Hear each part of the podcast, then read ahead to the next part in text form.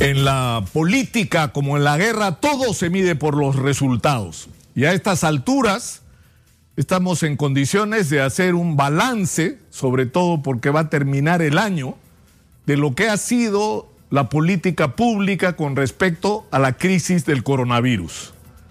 Y lo primero que hay que decir es que hemos sido víctimas de un tremendo engaño.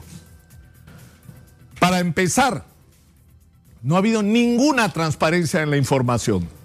Hasta el día de hoy, y pese al tiempo transcurrido, los peruanos no sabemos cuántos de nuestros compatriotas han fallecido a raíz de este virus.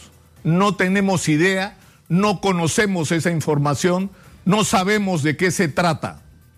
Esa es la situación en este momento con respecto simplemente a algo tan básico como saber cuál es la realidad.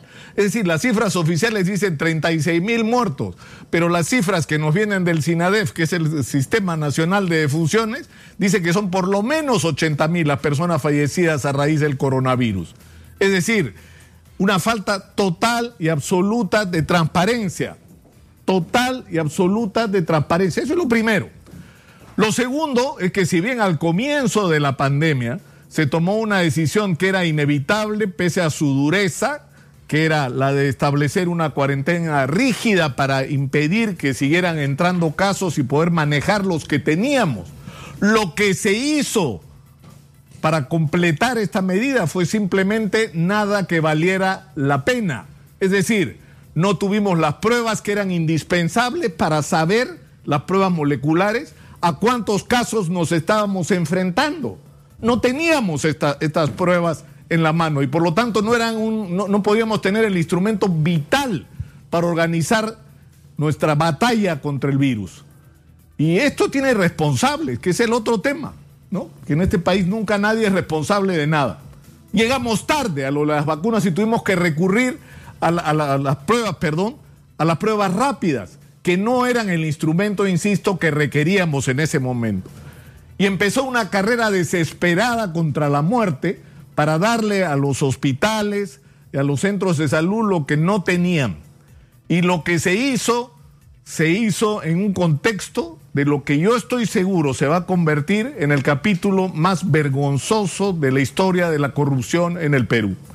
Según los primeros reportes que va teniendo la Contraloría, en el Perú, que es un país donde las comisiones ilegales han podido llegar hasta el 10%, sobre todo en adquisiciones, en esta pandemia han superado el 20%.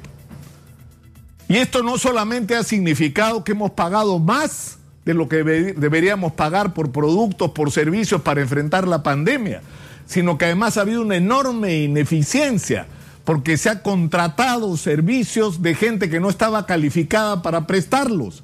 Se le ha comprado productos a gente que no tenía ningún expertise y por lo tanto ha sido un doble perjuicio.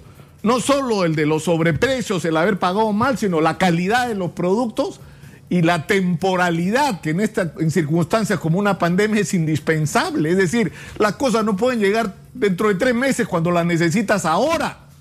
Y eso ha ocurrido, ¿no?, en muchísimos casos. Estamos enfrentados, además ahora y finalmente, a 2 tremendos problemas. No tenemos la vacuna y por supuesto nadie es responsable por eso. Mientras en todos los países del mundo se está empezando a vacunar, nosotros no tenemos ni contratos firmados. Pero por el otro lado, no tenemos armado ese instrumento vital del que hablan los especialistas desde el comienzo de la pandemia. El nivel primario de atención, es decir, aquel instrumento que desde el comienzo de la pandemia quedó claro como que era la clave en todo este proceso. ¿Por qué? Porque nos iba a permitir detectar tempranamente los casos, darle atención a los pacientes antes de que entren en estado crítico y por el otro lado tender los cercos epidemiológicos que permitieran impedir que la epidemia se extienda. Lo que se ha hecho no es ni de lejos lo que debía hacerse. Y la prueba más palpable de esto es el resultado en el presupuesto nacional de la República para el sector salud, que es menor a lo que llevamos gastado este año. Es decir, estamos asignando al sector salud, que va a enfrentar iba a seguir enfrentando una pandemia, menos dinero del que ya se gastó el año 2020. Es decir, el 2021 comenzamos por tener menos plata de la que requerimos y no vamos a poder resolver los problemas así. Esto es un tema crítico, esto es un tema decisivo para la vida y el futuro de los peruanos, no solamente por las implicancias que tiene desde el punto de vista de la salud, sino desde el punto de vista de la economía, porque todas las fallas que se han cometido se resuelven al final con medidas desesperadas como el regreso a la cuarentena. Y el regreso a la cuarentena en el Perú sería una catástrofe económica de tales proporciones que podría terminar en una tremenda conmoción social, peor y aún a la que estamos viviendo ahora. Y este es el momento de hacer cambios. Y el primer cambio que tiene que existir es la transparencia. Presidente Sagasti, comience por contarnos usted la verdad de la situación con la que se ha encontrado. ¿Cuánta gente ha muerto en el Perú? ¿En qué capacidad real estamos de enfrentar una segunda ola de la pandemia? Y en tercer lugar, ¿qué diablos está pasando con las vacunas? Esto no puede ser un secreto de Estado. Es el derecho de los peruanos a saber información sobre algo que nos implica directamente.